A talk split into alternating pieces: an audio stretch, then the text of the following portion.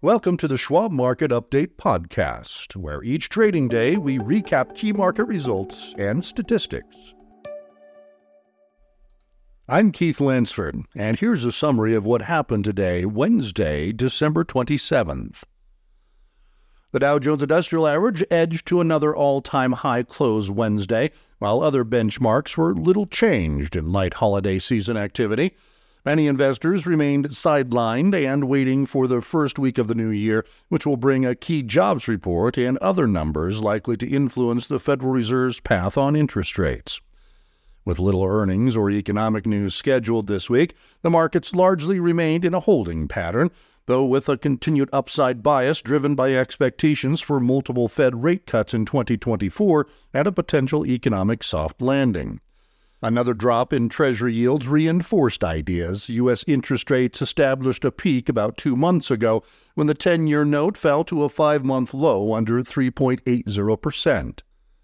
The S&P 500 index rose for a fourth straight day and ended within 0.3% of its record closing high of 4796.56 posted on January 3rd of 2022.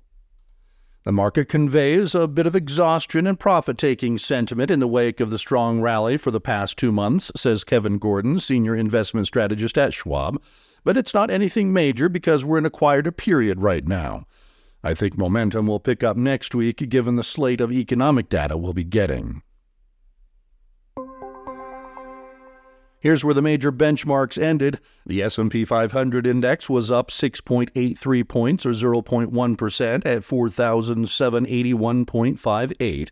The Dow Jones Industrial Average was up 111.19 points or 0.3% at 37,656.52. And the Nasdaq Composite was up 24.60 points or 0.2% at 15,099.18.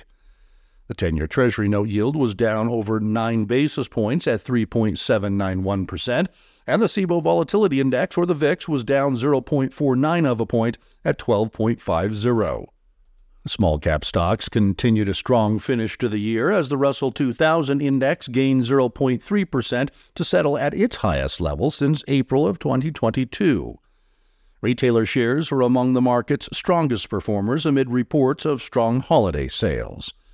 The S&P Retail Select Industry Index rose 0.6% and ended near an 11-month high. In other markets, the US dollar traded around $1.11 versus the euro, its weakest level since late July, and a reflection of expectations that lower rates in the United States will prompt investors to seek higher returns elsewhere.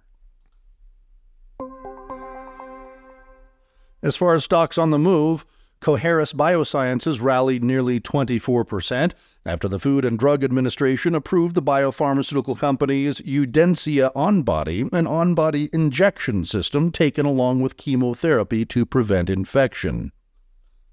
Iovance Biotherapeutics sank nearly 19% after the company said the FDA put a clinical hold on the trial for LN145, a treatment for non small cell lung cancer.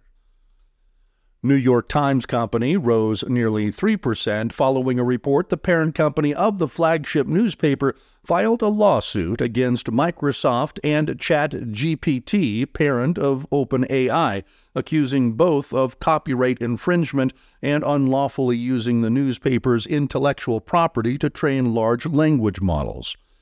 Microsoft shares fell about 0.2% and Tesla rose nearly 2% after Bloomberg News reported the electric vehicle company's Model Y has improvements in the pipeline for 2024. Economic news picks up Thursday with reports on U.S. initial weekly jobless claims, November retail and wholesale inventories, and pending home sales scheduled. In recent months, jobless claims have hovered near historically low levels, suggesting the labor market remains firm even as non farm payrolls growth has slowed and the number of job openings have declined. Analysts expect weekly claims of about 207,000 based on a Briefing.com consensus, which would be up slightly from 205,000 the previous week. Another aspect of the Labor Department's weekly claims update continuing claims will also be scrutinized for clues to the job market's direction in 2024. Weekly continuing claims have been climbing late this year, suggesting it's taking longer for unemployed people to land new jobs. Last week, continuing claims totaled 1.865 million, just below recent two-year highs. Next week, investors will ring in the new year with several widely followed economic readings, capped by the Labor Department's December non farm payrolls report on January 5th. Monthly payroll numbers came out stronger than expected several times this year, and any upside surprises next week could prompt investors to recalibrate what many analysts see as an overly aggressive outlook for Fed rate cuts. In an updated economic forecast from the Fed earlier this month, the central bank suggested its benchmark funds rate may be lowered 75 basis points in 2024, the equivalent of three quarter point cuts. Markets, by contrast, appear to be looking for more than three. Late Wednesday, futures traders pegged roughly 81% odds the Federal Open Market Committee will hold its benchmark funds target unchanged at 5.25% to 5.5% following its January 30th and 31st meeting, according to the CME FedWatch tool. The markets price in a 90% chance the funds rate will be at least a quarter point lower after the Fed's March meeting. Other reports next week include construction spending Tuesday and the Institute for Supply Management's or ISM's manufacturing index next Wednesday.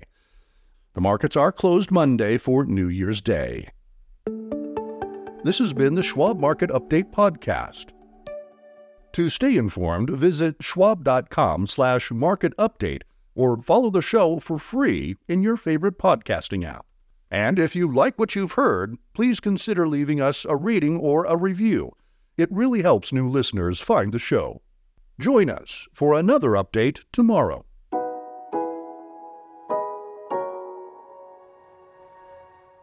For important disclosures, see the show notes and schwab.com slash market update podcast.